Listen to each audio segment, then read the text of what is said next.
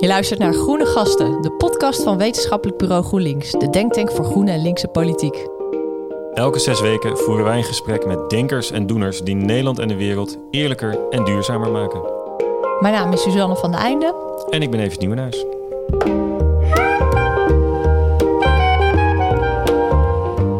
Het is toch van de zotte dat wij een woning mogen kopen en daar niks aan hoeven te doen. Terwijl je, als je een auto hebt, dan moet die echt naar de APK. En als je kinderen hebt, dan mag je die niet slaan.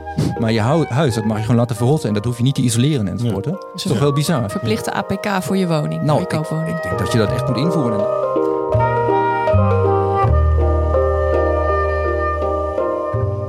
Welkom bij de derde aflevering van Groene Gasten. En vandaag gaan we in gesprek met architect Rijmar Volmeding over iets waar we allemaal wel direct of indirect mee te maken hebben, namelijk het tekort aan woningen. Van harte welkom Rijmar. Dankjewel, hallo. Fijn dat je er bent. Ja, dat, uh, dat tekort aan woningen dat loopt de spuigaten uit. Momenteel zijn er meer dan 330.000 woningen nodig. En even om een beeld te geven, dat is meer dan het totale aantal woningen in de stad Rotterdam.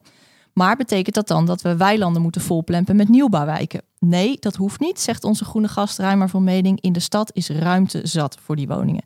En dat is natuurlijk heel goed nieuws voor GroenLinks, want wij zijn dol op groen, niet waar Evert? Volgens mij woon jij zelf in een weiland, eh, klopt dat? Aan een weiland. Aan een weiland, ja, weet je dat? Ja. Nee, dat klopt. Uh, de Wilmkebreekpolder in Amsterdam, uh, eh, 1648 ooit. Ingericht, anyway, allemaal niet belangrijk, maar daar wordt inderdaad ook wel aan de randen van het weiland worden ook wel wat ja, huizen geplaatst, wat nieuwbouwwijkjes.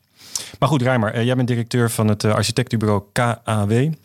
KAW staat voor Coöperatieve Architectenwerkplaats, met een K dus. Die ontstond in 1976 uit de idealen van de kraakbeweging. Nou, GroenLinks uh, bestaat ook voor een deel uit krakers, oud-krakers.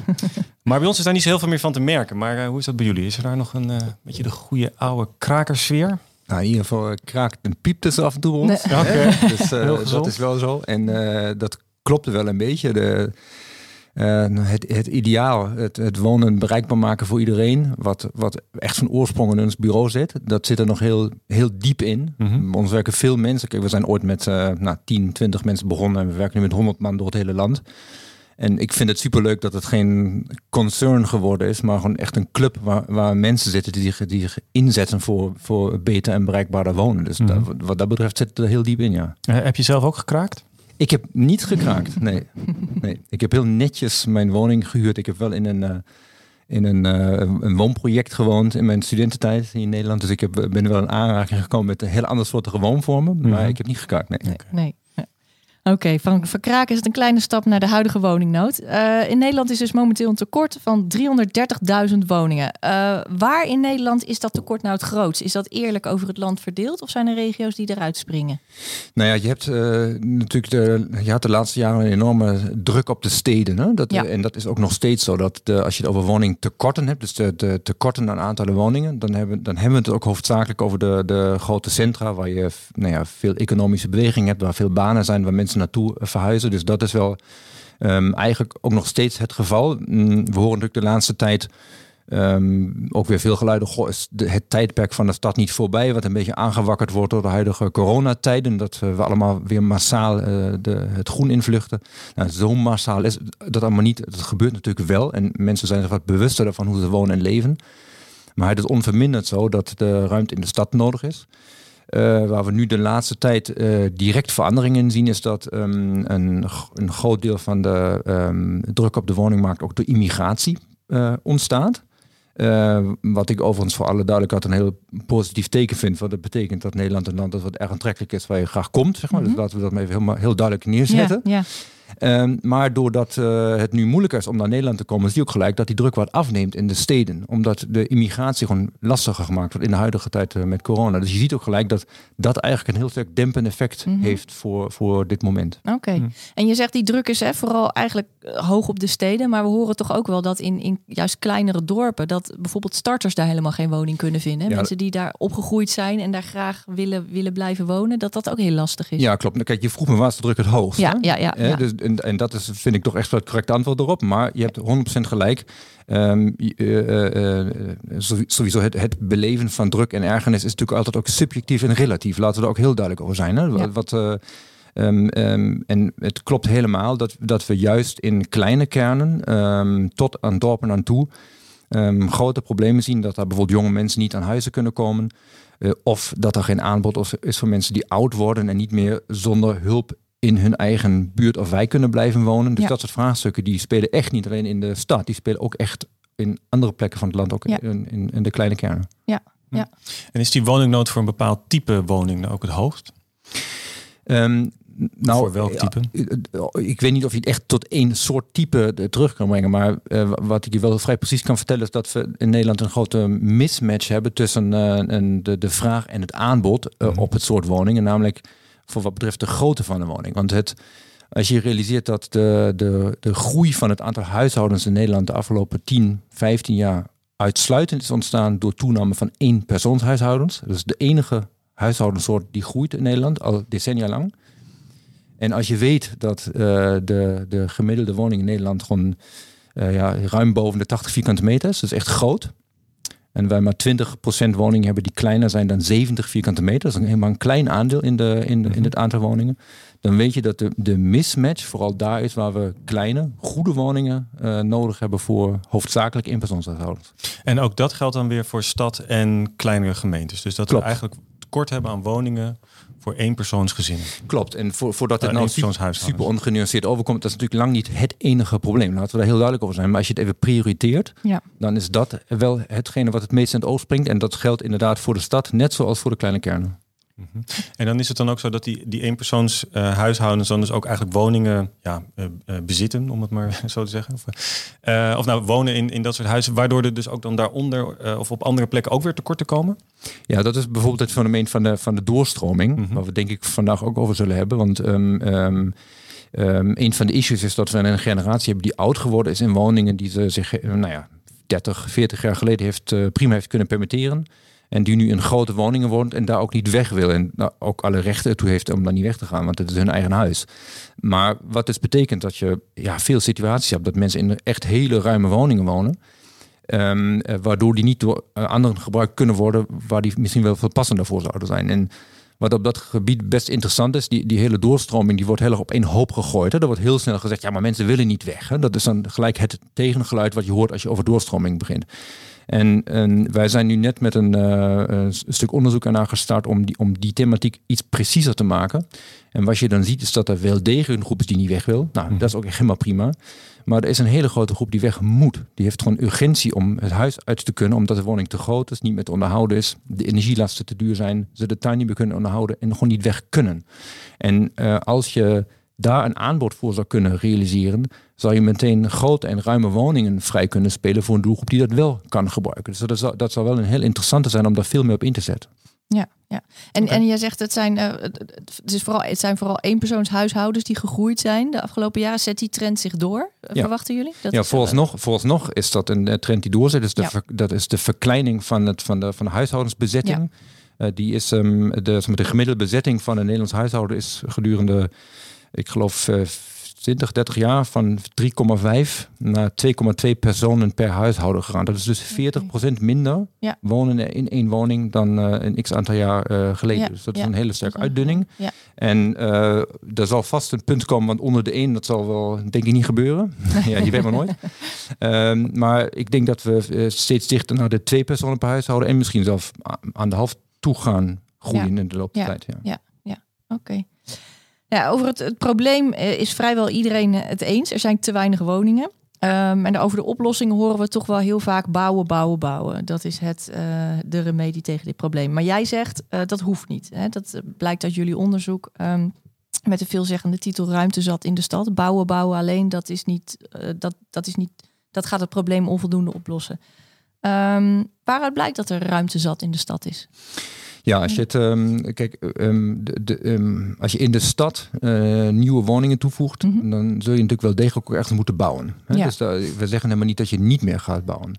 Maar wat wij wel belangrijk vinden, is dat je, eh, wat ons betreft, eerst goed erover na moet denken hoe je dat wat je hebt eh, beter gebruikt, voordat je het zomaar weg flikkert. Mhm. En nou, het thema wat we net kort even aanstipten, mensen die in hele grote huishoudens wonen, dat is bijvoorbeeld een issue waarbij je af moet vragen: is er een kans om bepaalde soorten woningen te verkleinen door ze bijvoorbeeld te splitsen en onder te verdelen in wat kleinere woningen? Uh, dat is in veel steden een soort van uh, non-issue, dat mag je niet noemen, want daar hangt het thema verkamering en huisjesmelkerij onder. Dat, is, mhm. dat is het onderbuikgevoel dat je hebt als je zegt dat je een woning splitst. Maar dat gaat vaak erom dat je dan kamers maakt van 10, 20 vierkante meter die je voor 1000, 2000 euro verhuurt. Maar daar gaat het helemaal niet om. Het gaat erom dat wij um, situaties kennen van bijvoorbeeld kleine kernen met mhm. woningen van 2 tot 400 vierkante meter groot. Uh, waar je ook prima twee à drie gezinnen in kan huisvesten in een mooi ruim huis. En waar dan één, één echtpaar woont bijvoorbeeld met de kinderen het huis uit. Klopt, exact. Of iets kleiner, eh, want dit is nu een extreem voorbeeld. Um, in een, als je in een stad een woning hebt van 80 à 90 vierkante meter. Mhm.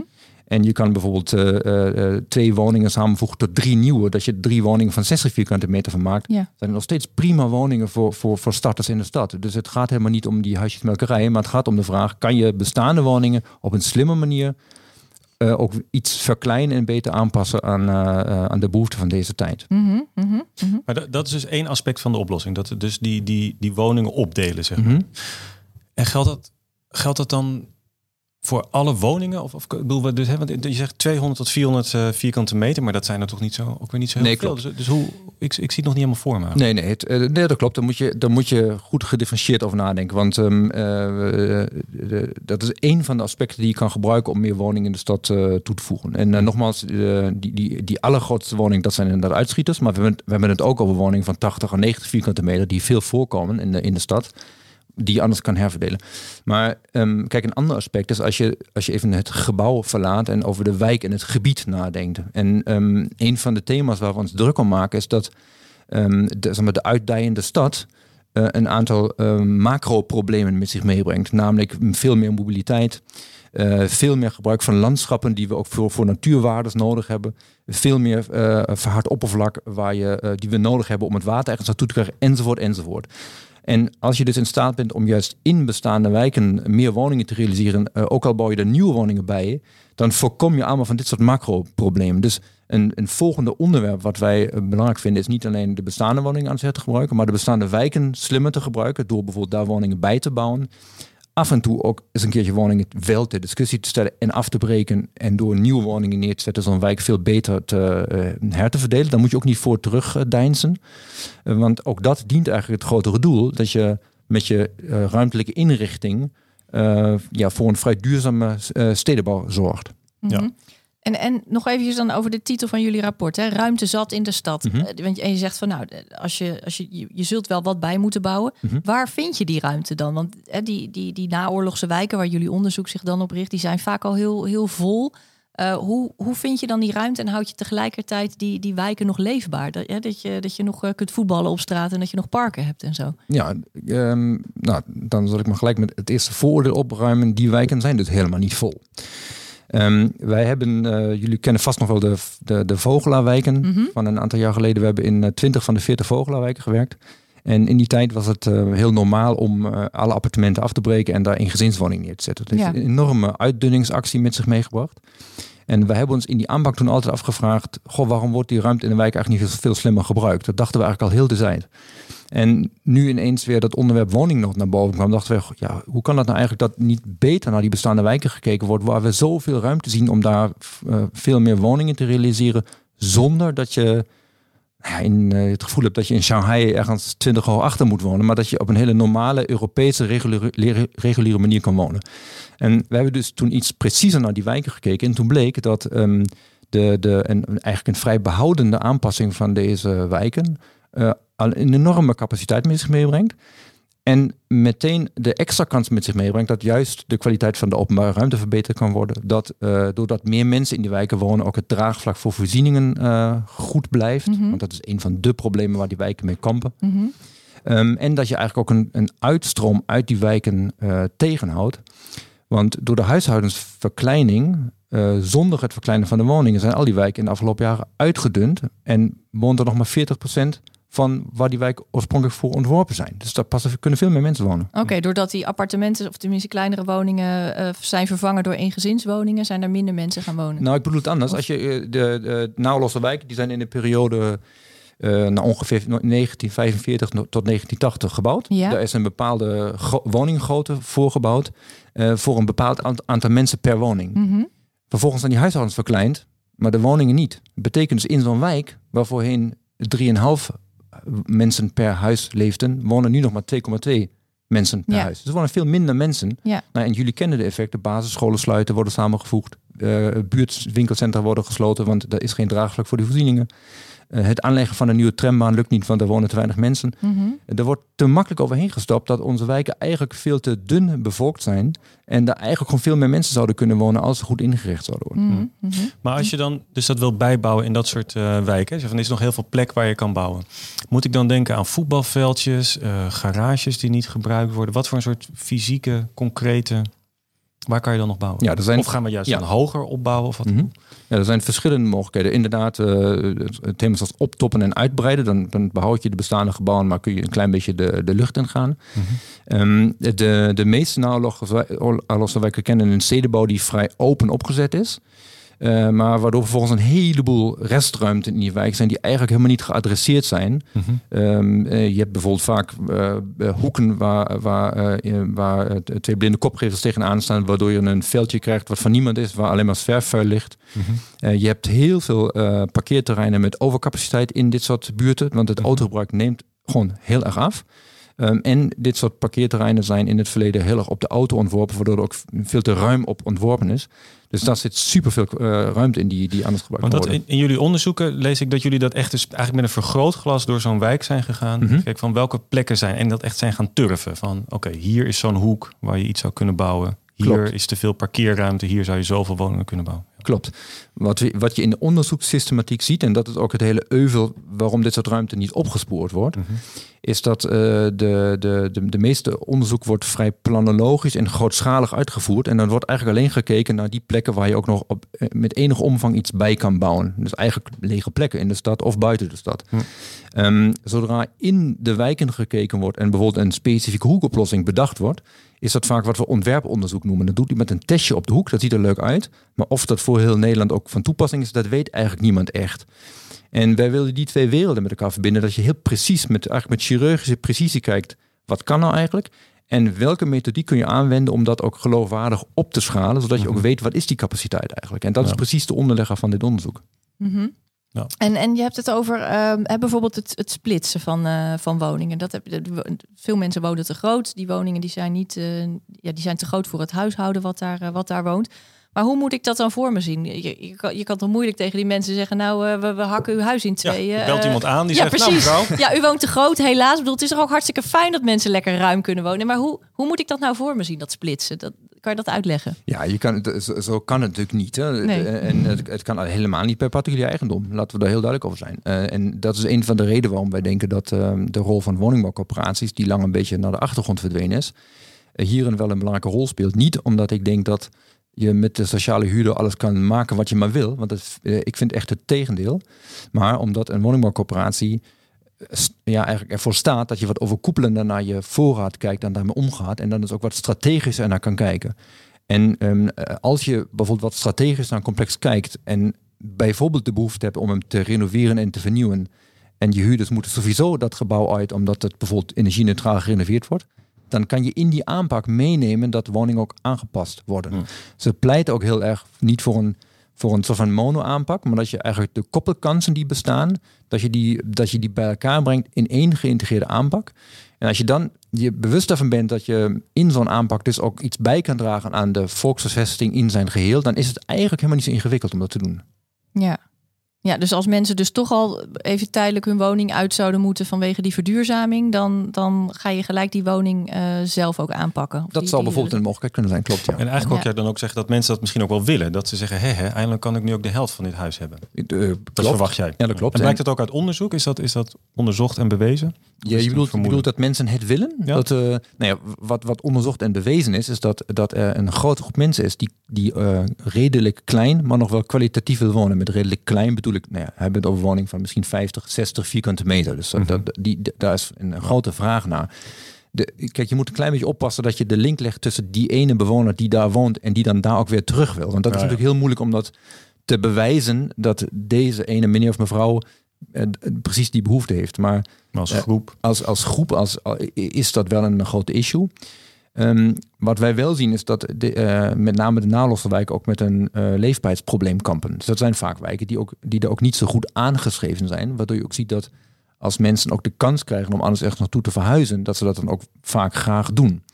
Met andere woorden, je kan dus op die manier ook een beweging op gang brengen als je ook een aanbod realiseert, waardoor mensen ook graag willen verhuizen naar een andere plek in de stad. En waardoor die doorstroming dan weer komt. Exact, en waardoor je dus de bestaande voorraad ook weer kan aanpakken en daar eigenlijk wat makkelijker mee om kan gaan. Ja, mm klinkt ook een beetje als het eieren van Columbus. Hè? Ga gewoon, gewoon beter kijken wat er, wat er in die wijken mogelijk is. Waarom gebeurt dat nog niet?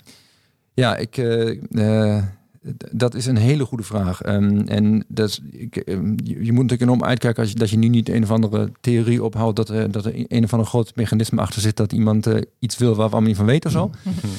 maar dat is volgens mij niet het geval. Het is, uh, kijk, um, waar veel voor teruggeschikt wordt, is de complexiteit die hierachter zit. Hm. En die moet je een beetje zien te ontrafelen.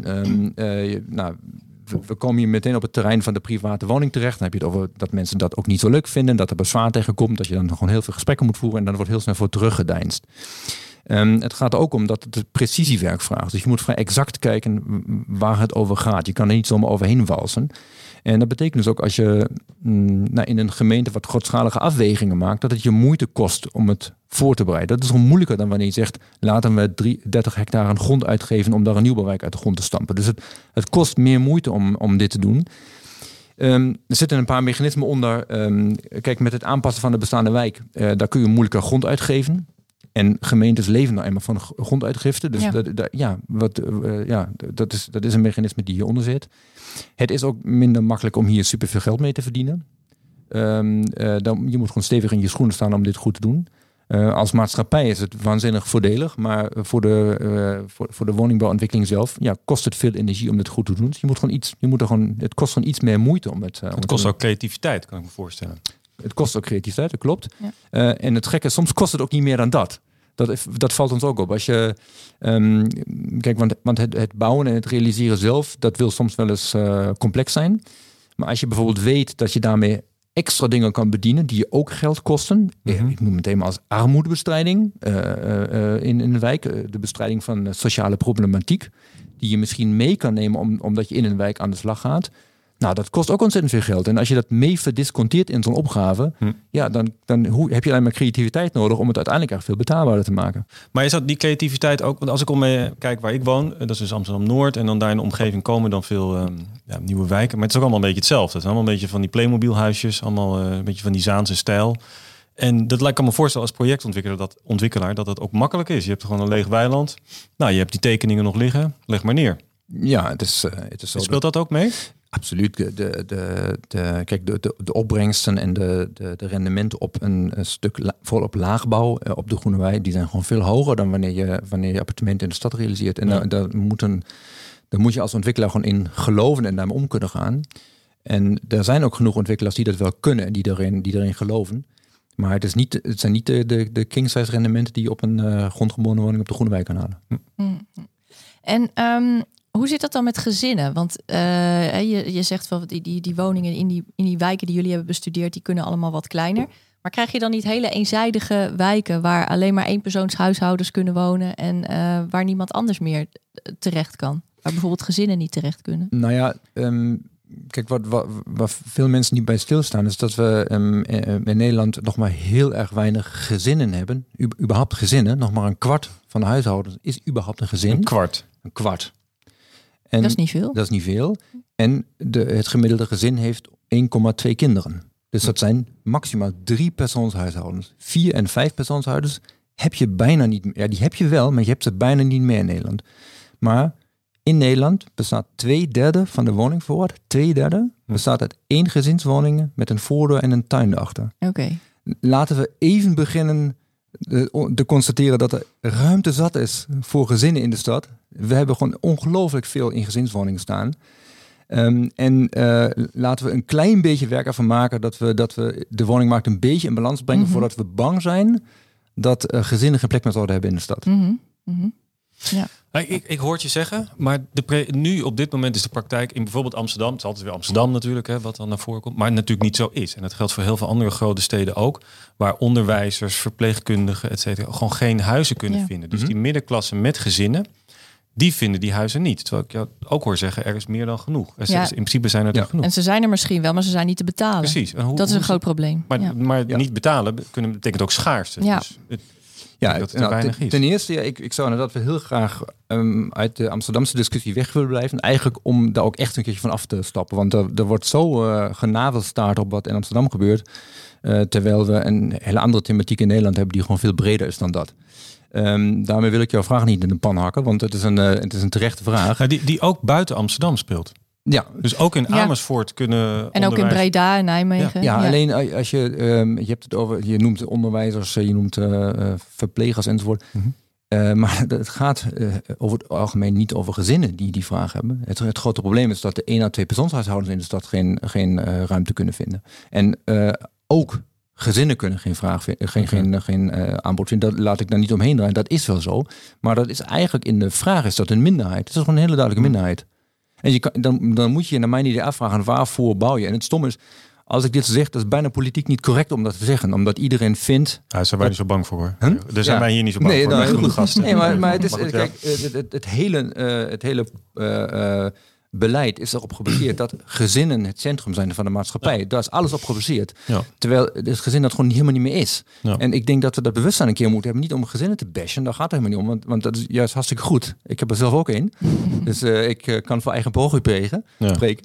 Maar um, uh, als je realiseert dat het minderheid is, dan is het heel gek dat je daar je beleid op. Uh, ja. Plus wat je eerder zei, dat die doorstroom, uh, als je dus voor één gezin, voor, voor één persoonshuishoudens meer woningen bouwt, dat dan dus ook die doorstroom komt. Dat dus die eenpersoonshuishoudens die gezinswoningen verlaten. Om het klopt, ja. Dat is een dus van de, ja, dat klopt. Dat is een van de sleutels om.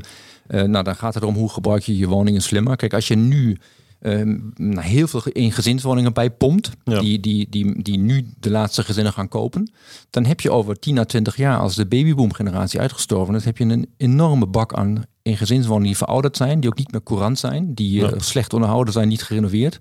Ja, wat doe je daarmee? Afbreken? Lijkt me niet te verstandig. Dus ik zou echt pleiten voor een, een veel slimmer systeem waarbij je die doorstroming uh, bevordert. Ja. Ja. En, en um, uit jullie onderzoek blijkt dat uh, de komende tien jaar in de Nederlandse steden voor tussen de 482.000 en 708.000 nieuwe huishoudens een woning kan worden gerealiseerd. Dat mhm. is er behoorlijk wat. Dat gaat dan alleen nog over de, de, de steden. Hebben jullie ook naar uh, kleinere, naar dorpen gekeken, dorpskernen, kleinere dorpen? Ja, um, kijk, ons onderzoek heet de ruimte zat in de stad. Ja. En uh, nou hebben, dan gaan we even een kleine terminologie discussie voeren. Want in onze optiek heb je in Nederland eigenlijk bijna niks wat geen stad is.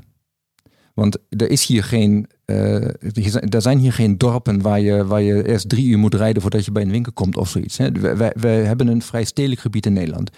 In ons onderzoek hebben we 1800 buurten opgespoord. Mhm. Door het hele land. Dus dat is helemaal niet uh, gefocust op de Randstad. Door het hele land. In grote en in kleine kernen.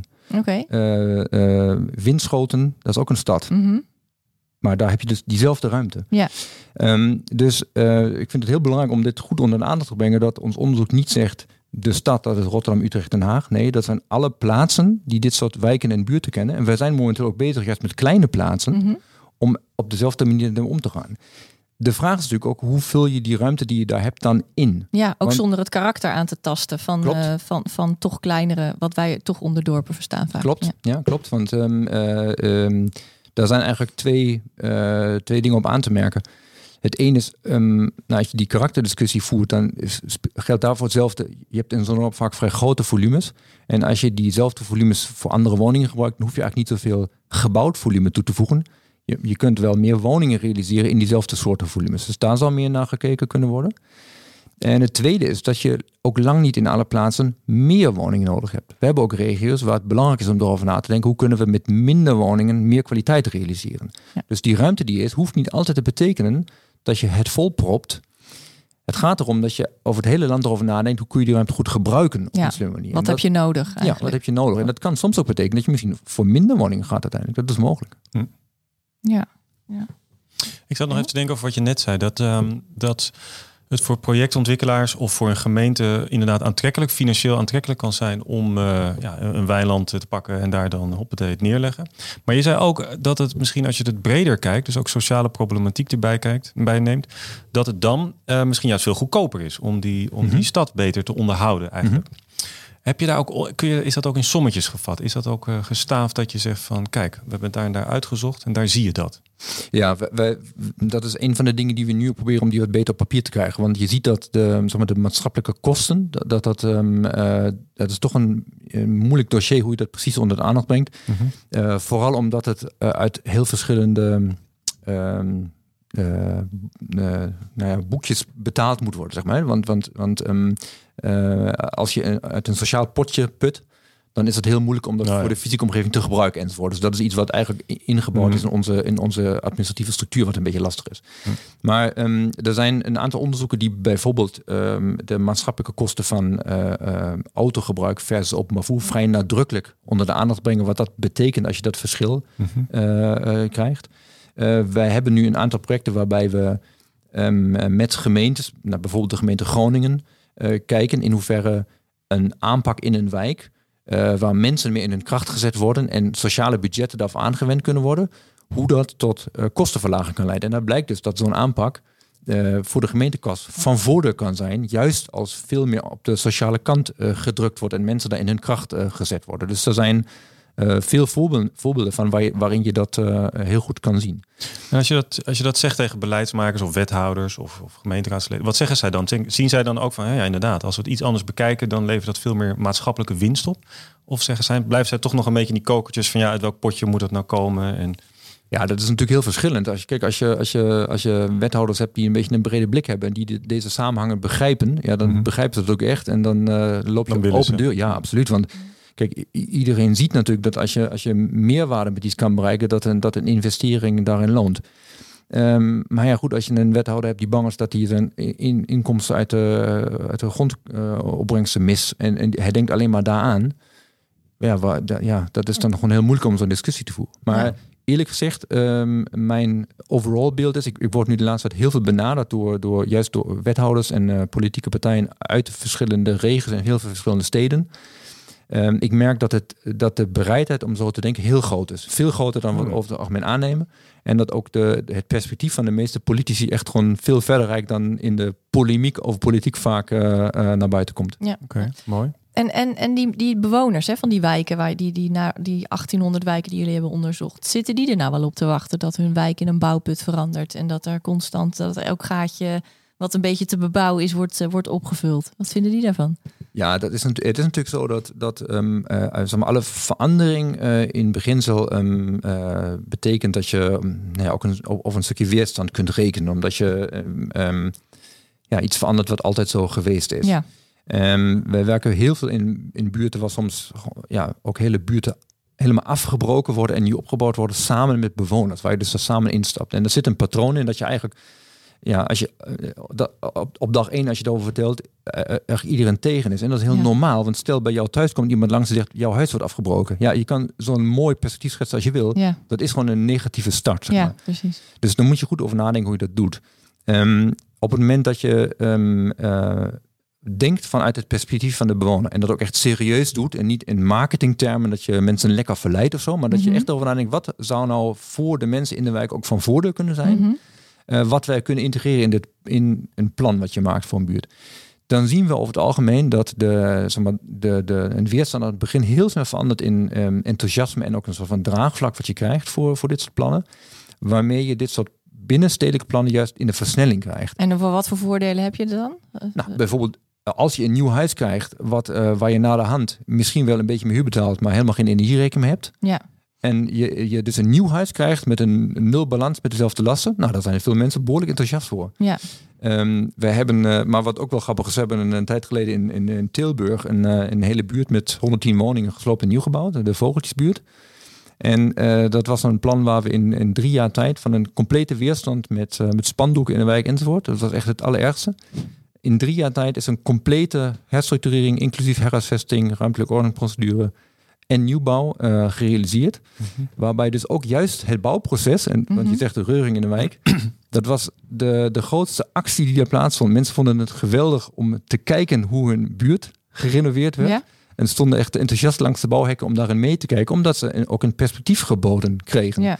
Dus dat is op zich wel grappig dat dat, dat vooroordeel dat het natuurlijk gedoe is enzovoort, dat je dat ook echt een andere kant op kan krijgen als je het goed doet. En zit het hem dan ook in dat, dat wat jullie ook wel schrijven, dat zo'n buurt dan, dan een boost krijgt, opgeknapt wordt, voorzieningen beter benut? Spreekt dat dan ook aan? Of, of gaat het dan toch meer op, op het feit van nou, dat ze een, een beter huis krijgen met een lagere energierekening bijvoorbeeld? Nee, nee zeker wat je noemt, uh, de, dat de buurt in zijn geheel erop vooruit gaat. Um, maar ook dat, dat zo'n proces ook gebruikt kan worden om iets meer ook aan samenhorigheid te werken. Ja. Dat is ook iets wat echt speelt. En ja, als je dan toch een keertje bij elkaar staat en, en eh, met elkaar aan zo'n buurt werkt, dat, ja, dan merk je over het algemeen dat er ook veel enthousiasme ontstaat in, in de buurten. Ja. ja. Ja. Maar het is natuurlijk wel vaak moeilijk hè, om dat soort, dat soort veranderingen in die wijken te maken. Dat zie je natuurlijk veel met het verduurzamen van woningen. Dat is, wordt natuurlijk ook vaak gezegd. Hè, wat kunt u erop tegen zijn? U krijgt een, uh, een lagere energierekening, een comfortabeler huis, et cetera. Maar dan blijkt het toch vaak heel moeilijk om achter die voordeur dat soort dingen voor elkaar te krijgen. Als je, van wat je mhm. net vertelde, kunnen we daar een soort drie tips distilleren die je aan wethouders zou willen meegeven die, die dat willen doen met zo'n wijk? Dus je... Mm Nou ja, stap 1 is. Of vijf, um, of maar. Nou ja, laten we, uh, laat ik bij de eerste beginnen. Um, kijk, ik, ik zei je net al, um, denk vanuit het belang van de bewoners en denk dan dus echt vanuit het belang van de bewoners. En één ding wat wij zien is, geld speelt eigenlijk geen rol. Klinkt heel gek. Wat bedoel je daarmee? Denk even goed over je eigen leven na. Als ik jou vraag om echt belangrijke dingen in je eigen leven en ik vraag je, wil je een ton hebben of zo? Of ik bied je de kans om iets te doen wat je altijd wilde doen, dan kies je echt voor het laatste. Mhm. En dat is een van de dingen die we in dit soort wijken ervaren hebben. Ehm, als we bijvoorbeeld ervoor kunnen zorgen dat iemand uh, naast zijn moeder kan blijven wonen, die die altijd verzorgt, maar ze krijgt een beter huis en ze, ze, mogen, ze kunnen straks naast elkaar wonen, terwijl ze eigenlijk naar het verpleeghuis moest. En dat was voor mhm. hem een, een, een belangrijke wens dan is het voor diegene belangrijker dan dat ik voor hem uitreken wat voor rendement hij precies haalt op zijn verduurzaming. Dat is dus een belangrijke. Maar dan moet je dus ook echt dicht bij de mensen staan en proberen erachter te komen wat houdt mensen echt bezig en daar, daaromheen ook serieus een plan te ontwikkelen en mensen daarin serieus te nemen. Dus dat zou ik eh, ja, alle wethouders, alle corporatiedirecteuren alleen maar willen toeroepen. Mhm. Neem dat serieus. Ehm, en eh, kijk, als je dat niet te bieden hebt, wees dan ook gewoon eerlijk. Dat is eigenlijk de tweede belangrijke tip.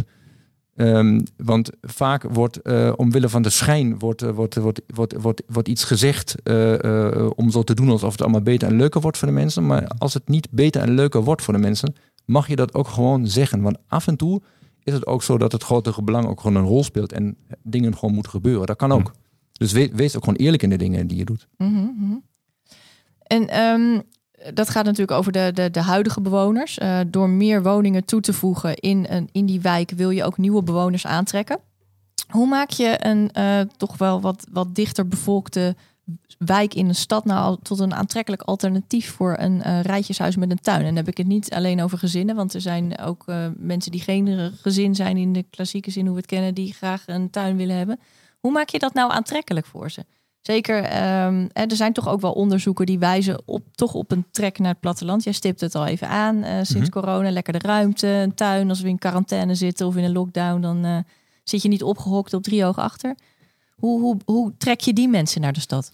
Nou ja, ik, um, kijk, onze ervaring is eigenlijk precies andersom. Dat, dat, dat wij dat, um, dat er een, maar een hele kleine groep is die uh, voor een rijtjeshuis met een tuin Ehm, kiest of daar überhaupt voor kan kiezen.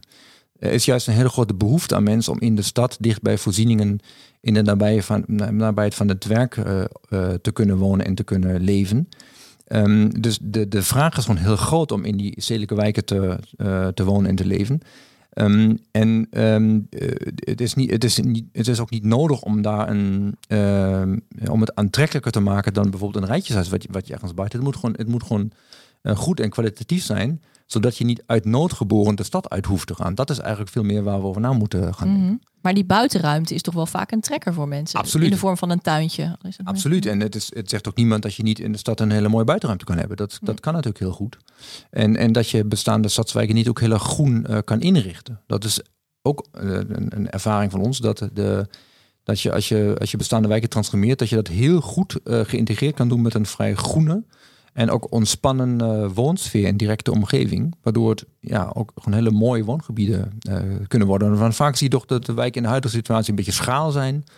Uh, daar kwalitatief in, in de openbare ruimte niet zoveel gebeurt. Nee. En uh, als je zo'n wijk wat intensiveert, ja, heb je in onze ervaring altijd heel veel ruimte over als je anders nadenkt over autoverkeer bijvoorbeeld. Dus er is heel veel ruimte om groen en parken toe, toe te voegen. Mm -hmm. en, en dat je daarmee ook een, een hoogwaardige stedelijke omgeving kan creëren. Ja, waar mensen dus ook graag uh, naartoe willen. Klopt, klopt. En, Ja, en ja, het blijft ook zo. Kijk, als mensen heel graag um, in een uh, rijtje zoals met een tuin willen wonen, ja, dan moeten ze dat ook vooral doen. Ik vind niet, we, we hoeven ze niet uh, te verleiden om in de stad te wonen. Het probleem is eerder, we, we, moeten faciliteren dat er veel mensen in de stad willen wonen. En Mhm. hoe gaan we daar op de goede manier mee om? Ja. En dan met stad heb je het dus over die, die, die definitie van stad in brede zin ook, die, Klopt. jullie, uh, Ja. die jullie hanteren. Klopt, klopt. Ja. Ja, ja, ja, ja. Nou, um, uh, uh, even kijken, als het gaat om, om bouwen in de stad versus uh, in, in, in weilanden. Een van de dingen die, die GroenLinks wil is de veestapel halveren. Um, als we dat doen, inderdaad, als, dat, als, dat, als we daarin slagen, ontstaat er dan niet toch meer ruimte voor woonwijken, al dan niet in combinatie met meer natuur, he, door dat agrarisch gebied beter te benutten? Nou ja, um, ja, dat denk ik wel dat die, dat die ruimte mm -hmm. er is. En, en ik zou ook zeggen, nou ja, doe het vooral. Als je, als je vindt dat het, dat het belangrijk is dat je, dat je in plaats van agrarische gronden, dat je daar woonwijken van maakt. Um, echter, um, ik denk dat we ook nog andersoortige opgaven hebben die ook die veel oppervlak vragen. Mm -hmm. um, het thema biodiversiteit, ja. het thema CO2-opslag door planten, bomen. Dat moet ergens een plek krijgen. Het, ja. uh, het thema uh, waterbuffering en misschien in de toekomst op steeds grotere schaal dat we stukken landschap kunnen gebruiken die ook af en toe onder water kunnen lopen. Dat integreren iets moeilijker in, uh, in een stedelijk en een bebouwd gebied. Dus ik denk dat als je vooruit kijkt, dat je je goed achter je oren kan krabben als je in de stad kunt bouwen en realiseren. Of je dat dan moet willen dat je nog meer gronden uh, gebruikt. Ja. En dat was precies ook de reden waarom we dit onderzoek uitgevoerd hebben. Omdat wij wilden eigenlijk, wilden eigenlijk weten, nou hoeveel kun je eigenlijk bouwen? En we hadden helemaal niet verwacht dat dat zoveel kan. We maar waren verrast door ja, je eigen... Ja, we dachten, nee, we, het is wel leuk als we een paar honderdduizend woningen vinden om, om dat ook een beetje te stimuleren. En ja. ja. dat bleek gewoon dat eigenlijk de complete vraag die er is, kwantitatief in, en ook procesmatig uh, in de stad kan. En sterker nog, kijk, dit is een onderzoek wat wij op, op basis van algemene cijfers voor heel Nederland gedaan hebben. En wij zijn nu voor een aantal steden concreet, mm -hmm. specifiek uh, in wijken bezig. Dus we hebben het onderzoeksterrein verlaten en we zijn dus met het onderzoek echt aan het uitvoeren. En daar blijkt dat de werkelijke capaciteit uh, in de steden groter is dan wij aangenomen hebben met het oh, onderzoek. Ja. Dus, dus ik durf echt bedrogen ogen te beweren dat die, die aantallen die in dit rapport staan, dat die echt 100% uh, haalbaar zijn. Oké. Okay. Nog even over ja. die weilanden. Hè? Je ja. pleidooi is duidelijk. En ergens zeg je er ook in dat je dus in die ruimte in de stad, die schaarse ruimte in die stad, dat je daar eigenlijk heel goed naar moet kijken, bijna chirurgisch naar moet kijken. Mm -hmm. wat, hoe kun je dat optimaal benutten? En bij die weilanden, daar kun je natuurlijk, dus ook hè, dat, dat, dat wijkje wat in mijn weiland, uh, of mijn tussen aanhalingstekens is gekomen, dat, um, ja, dat is dan jammer, een beetje jammer voor mijn uitzicht, een beetje jammer. Het was een mooi rafelrandje waar het nu, hè, was een oude fabriekshal en zo. En nou, daar staan er nu allemaal die, die, die, die, die mooie huizen van zes ton en meer. Maar aan de andere kant is natuurlijk wel dat die mensen uh, die daar wonen, dat die natuurlijk ook genieten van dat uitzicht. Dus het, voor hen heeft het ook meerwaarde. En dan kom ik op mijn vraag. Uh, dus jij pleit voor het goed benutten en slim benutten van die schaarse ruimte. Maar dat zou je op die manier ook voor weilanden of voor natuur kunnen doen. Waar je zoals Pieter Boelhouwer of Peter Boelhouwer bijvoorbeeld, uh, een, een hoogleraar. Dat zegt dat je dus die verschillende functies probeert te combineren. Dus zowel weilanden, zowel dus, dus hoe heet het, natuur. Um, maar ook recreatie, ook biodiversiteit, ook opvangen van uh, waterproblemen, et cetera, door klimaatverandering. Plus ook wonen. En dat je dat ook in het groene hart kan doen. Hoe zie jij dat? Is dat ook een slimme manier om die schaarse ruimte te benutten? Lange vraag, maar punt. Nou ja, um, kijk, uh, het gaat er van altijd vanuit dat je dat moet doen. Dat, dat zou eigenlijk mijn vraag vooraf zijn. Dus je, je veronderstelt hem eigenlijk dat we die ruimte nodig hebben en dat het dus een slimme truc zou zijn om het zo met elkaar te combineren. Ja, met dat laatste ben ik het niet oneens. Ik, uh, kijk, ik ben architect en stedenbouwer, dus ik ben super creatief en ik kan een heel leuk plan verzinnen hoe je in het groene hart heel veel woningen neerzet en dat ook nog combineert met de recreatieruimte enzovoort. Hè. Dus dat, dat valt wel te doen, maar dat, dat gaat van de veronderstelling uit dat, dat je ruimte buiten de stad nodig hebt om dat te doen. Hm. En ik zeg als antwoord, als ik die ruimte in de stad kan realiseren. En nogmaals, alles wijst erop dat dit kan zonder dat het meteen tot megacities of extreme cities, maar op een hele ontspannen manier wonen in de stad. Mhm. En ik heb dat weiland buiten de stad gewoon liggen. Ik kan daar gewoon naartoe en ik kan daar naartoe fietsen. Waarom zou je daar dan nog woning in zetten? Wat, wat zou daar de reden voor zijn om dat te willen doen? Nou, omdat mensen het mooi vinden om daar te wonen, zoals ik. Nee, oké, dat, dat klopt. Maar kijk, ik denk als je, als je, als je dat, dat is eigenlijk de grote valkuil die, die ik ook eigenlijk de meeste woningmarktonderzoekers verwijt. Als je mensen vraagt wat zij willen, ja, ik wil ook een, eh, eh, met een eh 1,80 meter blonde vrouw getrouwd, getrouwd zijn en een dikke Mercedes rijden. En, en, eh, Echt waar? Dat nee, geloof ik niet. Dat klopt, want ik heb een hele lieve, leuke vrouw. Dus Ja. dat heb ik maar niet nodig. Ja. Ik hoop niet dat ze luistert. Te laat. Nee, maar de, de, je begrijpt wat ik bedoel. Je, zegt, je, je kunt gekke dingen zeggen wat, wat je wil. Maar het is veel interessanter, wat doen mensen eigenlijk? en, en natuurlijk wil iedereen aan, een, aan, de, aan de bosrand in een, leuk ontspannen kavel wonen enzovoort. Maar waarom doen mensen het niet? Ja, dan moet je toch 's ochtends naar het werk. En kinderen zitten op de crash. En het is toch niet zo super handig om dat nu te doen. Dus dat doen we later maar wel of zo. Dus wat mensen zeggen wat ze willen, is iets heel anders dan wat mensen doen. En daar zul je dus in onderzoek veel meer naar moeten kijken. Wat het echte gedrag is van mensen. In plaats van constant te beweren dat mensen dat doen wat ze zeggen wat ze willen. Maar dat, dat blijkt wel uit, als, als dat soort wijken komen bij ons in de omgeving, zeg maar Groot Waterland of nou, ik denk dat ook op andere plekken is, dat is uitverkocht voordat het, Ja. Verkocht voordat het op de markt is. Ja, maar dat is natuurlijk ook een fenomeen van de schaarste. Je, je kan momenteel echt alles verkopen. Dat is Oké, geen maar mensen willen het dus wel. Nou ja, Alleen jij denkt, als ze, nou, als ze nou ook voor de stad konden kiezen om daar aantrekkelijk te wonen, dan zouden ze dat misschien eerder doen dan het weiland. Nou, kijk, de, de, de, de- zo'n voorbeeld wat je noemt. Je hebt het, je hebt het nu over woningbouwontwikkeling, waar wo- waarschijnlijk woningen vanaf 3,5 ton tot misschien 5, 6, 7 ton verkocht worden. Of zo. Ja, Zou dat- kunnen, ik weet niet, maar ja, zou kunnen. ja, maar ik vermoed dat het niet over woningen gaat die anderhalf, twee ton kosten of waar je voor 500 euro huurt. Nee, dat is echt het hogere middensegment. precies. En dat natuurlijk verkoopt dat. Want er zijn mensen die dat kunnen veroorloven en die het leuk vinden. Ja. Maar volgens mij zijn we aan het, nu aan het praten over, over, over grote volksvestelijke behoeftes die er zijn. Ja. En eh, de meeste mensen kunnen zich dit gewoon niet permitteren. En eh, dat is eigenlijk de kernvraag die ik me ook stel. Ik wil graag iets op gang brengen, zodat, dat, zodat wonen niet meer gedicteerd wordt door een, door een marktvraag, waardoor bijvoorbeeld schaarste ertoe leidt dat je Ja. de prijs op kan, kan stuwen en alleen maar de mensen die zich dat kunnen permitteren kunnen wonen. Maar hoe krijg ik het nou van elkaar dat die behoefte echt wordt bediend die er is Hm. aan betaalbaar wonen en ook aan kleinschalig wonen eh, in de stad? Ja. Ja. Ja. En die steden dus ook beter maken. Je kijkt het veel breder, eigenlijk brede welvaart. Nou ja, en dat is precies eh, de kern van het verhaal. Dat wij eigenlijk zeggen, nou ja, de, eh, je, je kan, blijf vooral lekker de, de weilanden op de volbouwen en de wijken realiseren. Dat, dat, eh, dat kan ik niet tegenhouden. Maar je, je hebt tegelijkertijd de opgave om de wijken te verbeteren. Want er ontstaan leefbaarheidsproblemen. Daar zul je, dat gaat je geld kosten als maatschappij. Als je die opgave nou met elkaar weet te combineren, dan kun je dat geld één keer uitgeven voor twee doelen. En daar, ik denk dat het heel verstandig is om daar veel meer naar te kijken. Mhm. En, en over geld gesproken en ook even over eh, tempo, want die woonopgave is enorm, de woonbehoefte is enorm. Eh, we hebben niet heel veel tijd meer. Dat bouwen in weilanden, eh, dat gaat toch allemaal veel sneller, is toch veel goedkoper dan dat gepriegel op de vierkante meter in de stad waar je met inspraakprocedures eh, boze burgers te maken hebt. Hoe, hoe verhoudt zich dat tot, hoe verenigt zich dat eh, met elkaar? Ja, dat is. eh, dank dat je me de kans geeft om dit grootste vooroordeel op de staat even recht te zetten. Want ehm, eh, er wordt beweerd dat bouwen op de Groene Wijk goedkoper en sneller zal gaan. Eh, laten we met elkaar constateren dat we nu op het moment nul staan en de keuze moeten maken: gaan wij nieuwe gronden buiten de stad tot een woonwijk transformeren?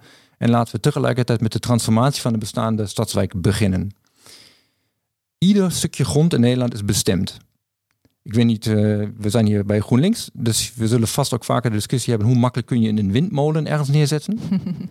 Dat gaat niet zonder slag of stoot. Dus je, ook als je boerenweiland transformeert naar woningbouw, hoort daar een procedure bij. De vergelijking die vaak gemaakt wordt, is dat op het moment dat zo'n weiland herbestemd is, ja, dan kan je er makkelijker een paal in de grond slaan en een huis neerzetten. Maar als je de echte doorlooptijd van het moment nul, dus we zijn nu op het moment nul, Mhm. totdat het huis opgeleverd is, bekijkt. En je kijkt naar de gemiddelde uitlegwijken van de afgelopen 10, 20 jaar. Dan duurt het bouwen op de Groene Wei van 0 tot oplevering van de huizen 20 jaar tijd. En alle transformatieprojecten die wij doorlopen hebben, hebben een maximale doorlooptijd van 10 jaar. Het bouwen in de stad gaat twee keer zo snel als het gebruiken van een weiland buiten de stad. Dus met het splitsen, het herstructureren, Klopt. al die, alles wat Klopt, je noemt. Dat gaat ja, veel sneller. oké. En als je dus op grote schaal beleid wil maken, als je daarover nadenkt, en je wilt nu echt een, je wilt de grote vraag bedienen, dan moet je realiseren dat het sowieso niet volgend jaar, dat gaat gewoon niet gebeuren. Dat er volgend jaar 300.000 woningen gebouwd zijn. Dat gaat gewoon niet gebeuren. Je moet op de lange termijn denken. En ik kies dan voor 10 jaar in plaats van 20 jaar. En dat, wil ik, dat, dat is echt een hardnekkig vooroordeel, wat gewoon echt helemaal nergens op slaat. Het gaat gewoon veel sneller om de bestaande wijken te transformeren. Het punt van de kosten is een andere, maar ook daarvoor geldt, eh, we hebben gemerkt dat bijvoorbeeld bouwpartijen die in de bestaande stad werken veel vindingrijker zijn innovatiever. Logistiek veel cleverder dan, eh, dan bouwbedrijven die op de Groene Wei zomerhuisjes neerzetten. En uh, op die manier ook het bouwen in de bestaande stad inmiddels best betaalbaar en snel um, gemaakt hebben. Uh, dus daar wordt heel veel op uh, geïnnoveerd. Er is ook heel veel wat, waardoor het ja, sneller en betaalbaarder gaat. Um, en zeker als je de algemene maatschappelijke baten en kosten tegen elkaar wegstreept, ja, dan is het gewoon, ik, ik zou je de factor niet kunnen benoemen, maar dan is het gewoon veel betaalbaarder om in de bestaande stad te bouwen. Hm. Ja. Zoals ik al zei, het, het klinkt inderdaad echt als het ei van Columbus. Waar, waar zit nou de weerstand om dit voor elkaar te krijgen? Nou ja, de weerstand zit natuurlijk bij belangen. Want mm -hmm. uh, we hebben ook zo'n issue als uh, grondspeculatie. Mm -hmm. want want gronden die gekocht zijn met het idee, daar kan ik ooit een wijk van, een wijk van maken. Nou, daar wordt natuurlijk ook op gedrukt dat die ook daadwerkelijk ontwikkeld moeten gaan worden. Um, de, de, de weerstand zit ook daar, of althans er zit geen weerstand, maar ik, ik zie dat ook heel veel onkunde uh, sprake van onkunde is voor hoe je met een bestaande stad omgaat. Um, Nederland is een bouwland en ook een bouwproductieland. Um, bedacht rondom de machine bouwen. Hm. En Nederland is geen land uh, om eerst erover na te denken hoe kan ik nou die bestaande stad wat transformeren. Um, het, bestaande, uh, het bestaande transformeren is ook minder sexy. Als je een iemand. Kijk, we hebben af, af en toe iets nodig waar een wethouder een lint kan doorknippen of waar iemand trots op is op wat hij doet. En ja, het is gewoon minder sexy als, een, als, een, uh, als je niet zoveel ziet wat er gebeurt, maar je toch iets toegevoegd hebt. Dus hm. dat speelt ook echt wel een rol, dat, dat het trots kunnen zijn op zulke, zulke processen. Dat is een hele ijdele reden eigenlijk. Uh, ja, maar het is wel zo. Ja, maar het is wel, het is wel zo. En, en ik denk dat wij, een van de belangrijke dingen waar we werk van moeten maken, is dit onderwerp op de agenda krijgen en ook duidelijk moeten maken dat je heel trots en ijdel mag zijn als het je gelukt is hm. om de stad uh, te transformeren. Ik denk dat het echt belangrijk is dat we daar werk van maken. Ja, ja, ja. ja. Oké. Okay. Nou, er zijn weinig dingen zeker in het leven. Behalve dat uh, GroenLinks in de volgende regering komt. En dan wordt jij, uh, je naam wordt genoemd, zoals dat heet. En dan word je minister van, welk ministerie? From wordt het dan? Of, of hoe gaat het heten? Ruimte, hè? Ruimte? Ik denk dat, uh, ik, ik heb gehoord dat dat het college van Rijksadviseurs zoekt naar een minister van ruimte. Dus dat, is wel, dat wordt de volgende positie. Okay, Van ruimte, hartstikke mooi. Wat, ga, wat, wat zou jij adviseren? Wat, moet je, of wat ga je doen in die eerste honderd dagen? Welke, welke drie dingen wat moet er als eerste gebeuren als jij minister van ruimte wordt? Ja, ik zou zeggen, dat, inderdaad, het enige wat ik zeker weet is dat ik het niet zeker weet. Hè. Dus dat vind ik echt nog, uh, nog uh, belangrijk om dat zo even te kunnen zeggen. Ik, heb, um, ik ben heel slecht in dit soort antwoorden. Dus ik heb eigenlijk um, ik heb een grote club mensen achter mij en heb dat gewoon bij ons gevraagd. Goh, als jullie nou, uh, als ik nou een post voor minister en voor staatssecretaris vergeten heb, wat zouden, wat zouden ja. jullie doen? En daar is een heus tien puntenplan uit voortgekomen. Oh jee. Zo, je bent er klaar voor. Ja, ja geweldig. Nou, ik ja. dacht uh, 100 dagen. Wij, wij, wij zijn van de versnellen. Tien, één, één besluit per tien dagen. Dat okay. moet toch wel te doen zijn of zo. Ja. Vind je het leuk om even uh, ja? mee te luisteren? Wat ik denk? Kom maar door. Nou kijk, punt één. Dat, dat, dat, dat, dat raakt een beetje het laatste punt. Dat is dat wij eigenlijk denken dat, je, dat wij het begrip woningmarkt moeten vervangen voor het begrip woonmarkt. Want woningmarkt gaat over de woning en dat blijft over de, het speculatieobject woning gaan. Mm -hmm. Terwijl de, het wonen zou centraal moeten staan. Ouderwets, we noemen het vroeger volkshuisvesting. Dat klinkt een beetje oudbollig. Mm -hmm. Maar ik, ik denk dat, dat wij af moeten stappen van het idee dat de woning een rol speelt. Dat wij kunnen wonen, dat speelt een rol. Dus ik, dat zou ik, nou, misschien okay. uh, terminologisch uh, iets zijn. En, mm -hmm. Je wil dus wel dat markt behouden. Nee, vind ik wel interessant. Ik, nou ja, ja, hoewel je, dat, je, als we dat nog eruit krijgen, vind ik ook goed. Want dat ja. is, dat is een, een, eigenlijk een belangrijk punt. Dat, dat, dat he, überhaupt het feit dat we marktwerking hebben, ja. dat zorgt dus ervoor dat je, dat je ook schaarste hebt. En dat dan, je, dat dan een probleem ontstaat. En dat is eigenlijk het, het tweede punt. Mm -hmm. nou ja, dat, we, dat, wij, dat, je, dat wij denken dat je schaarste moet tegengaan. En een van de middelen die je hebt is keihard anticyclisch denken. Ja. Want zoals ik net al zei, het duurt 10 à 20 jaar voordat je de effecten van beleid, van ja. dit soort beleid ziet. En wij schieten iedere keer in de, in de uh, groef dat we denken vanuit de huidige situatie. We moeten gewoon eigenlijk het tegendeel doen van wat we denken wat we moeten doen. Zeg ik maar een ja. beetje gek ja. Dus dat zou ik wel graag op de agenda willen krijgen. Ja. Okay, is twee? Ik zou, drie? Ja, dat is als twee, precies. Ja. En wat, kijk, wat, wat als derde super belangrijk is, is dat je, dat je alles uit de wetgeving schrapt wat uh, prijsopdrijvend werkt. Um, stop met startersleningen, stop met hypotheekrenteaftrek. Dat zijn allemaal dingen die verdwijnen in de bouwkolom en die komen niet terecht bij de mensen. Kap er gewoon mee. Dat heeft gewoon helemaal geen, geen nut en voordeel. Als vierde punt, prikkel daarentegen het opknappen van woningen. Mhm. Het is toch van de zotte dat wij een woning mogen kopen en daar niks aan hoeven te doen. Terwijl je, als je een auto hebt, dan moet die echt naar de APK. Hm. En als je kinderen hebt, dan mag je die niet slaan. Maar je huis, dat mag je gewoon laten verrotten en dat hoef je niet te isoleren enzovoort. Ja. Dat is toch heel bizar. Verplichte APK voor je woning, nou, je koopwoning. Ik, ik, denk dat je dat echt moet invoeren en dat, je, dat, je, dat de, de, prestatie van je huis, dat dat ook deel moet zijn van de kwaliteit van het huis en dat mensen er ook geld in moeten investeren. Want je mag toch niet meer ervan uitgaan dat je een huis uh, kan kopen, niks aan hoeft te doen en dan daarna meerwaarde mag afvormen. Dat kan toch helemaal niet? Oké. Dus dat, dat vind, ik, vind ik een superbelangrijk punt. Wat, wat ehm, wij denken wat nog interessant kan zijn, het wordt, het wordt wel een beetje woningmarkttechnisch, maar ik wil het toch noemen. We hebben zoiets als sociale huur. Mhm. En sociale huur wordt tegenwoordig een beetje gezien als het uh, afvoerputje van de woningmarkt. Terwijl het eigenlijk sociaal is, dus over iedereen gaat. En we zien in landen om ons heen, we hebben dat bijvoorbeeld in, uh, in uh, Parijs gezien, dat daar de, de, de, de maximale inkomensgrens van wanneer je kan huren opgerekt wordt. Dus we zijn er ook echt voor om dat te gaan doen. Dat veel meer in de sociale huur terecht kan komen. Okay. En dat je misschien erover na kan denken of je dan niet ook regionale verschillen in aanbrengt. In uh, Frankrijk was het zo, in Parijs liggen die grenzen hoger dan elders, omdat daar het wonen duurder is. Dus waarom zou je dat zo vast moeten leggen voor één gebied, maar kun je daar niet veel meer in differentiëren? Dus denk daarover na. Dat was uh, volgens mij punt 5. En dan heb ik uh, punt 6, vrij belangrijke. Wat je ook doet, zorg ervoor dat er geen afvloei van sociale huur mogelijk is. Dat is namelijk bij ons wel ingezet, dat sociale huur langzaam verkocht en uitgepompt kan worden. Dat gebeurt ook in landen om ons heen, dat, dat uh, sociale huur na verloop van tijd verkocht kan worden. De huizen bedoel je? De huizen, ja, klopt. Dat, die, dat die eigenlijk uit de sociale huur gaan. Maar dat is je bodem van je volkshuisvesting. Dus oh, je, moet, je moet het eigenlijk gewoon vasthouden. Je moet kost wat kost voorkomen dat dat überhaupt kan gebeuren. Want het lukt je nooit om zoveel weer bij te bouwen als wat je kan verkopen. Want het is altijd aantrekkelijk om, om je sociale huur uh, te verkopen. Oké. Okay. Um, ander belangrijk punt is dat je ook de, de hoogte van je huur maximaliseert. Want ehm, eh, de, de hoogte van de huur, uh, als je dat doet, uh, betekent het dat je ook de hoogte van je koop mee reguleert. Want hoe hoger je de huren maakt, hoe hoger de koopprijzen stijgen. Dat zit een hele directe samenhang. Ja. Uh, zeker ook in relatie tot de, tot de omvang van de woning. Want dat is nu niet aan elkaar gekoppeld. Je, je kan nu een redelijk kleine woning voor extreme bedragen verhuren. Terwijl je daar echt een barrière in zou moeten bouwen om wonen beschikbaar te houden. En uit de speculatie te halen. Ik ben bijna klaar hoor. Ik, uh, ik moet straks een hele lange uh, spreektijd bij het kabinet vragen om dit allemaal te mogen maar um, wat, um, we hebben het al over uh, de doorstroming gehad. Ja. Um, ik denk dat de, de focus in het beleid moet liggen op doorstroming en betaalbaarheid first. Dat zou je echt bovenaan moeten zetten, want we zijn nu toch over allerlei andere dingen aan het praten. Maar dat is toch wel de kern van een, van een gezonde woningmarkt. Dat je die twee dingen weet te realiseren. Dat je misschien ook gewoon in het algemeen meer beweging kan maken. En dan heb ik altijd smijt nog, smijt nog twee hele praktische punten.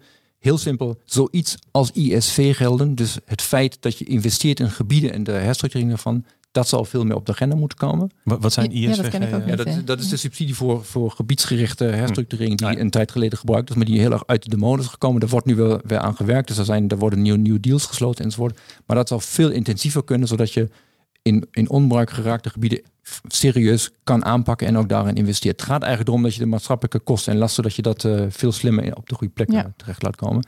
En eigenlijk, nou, jullie noemden net uh, zoiets als uh, de minister van de Ruimte, hoe je het ook wil noemen, maar ik denk dat je, dat je, je moet gewoon echt weer landelijk beleid maken. Het land, Nederland is eigenlijk veel te klein om in de ene hoek iets anders te doen dan in de andere. Mm -hmm.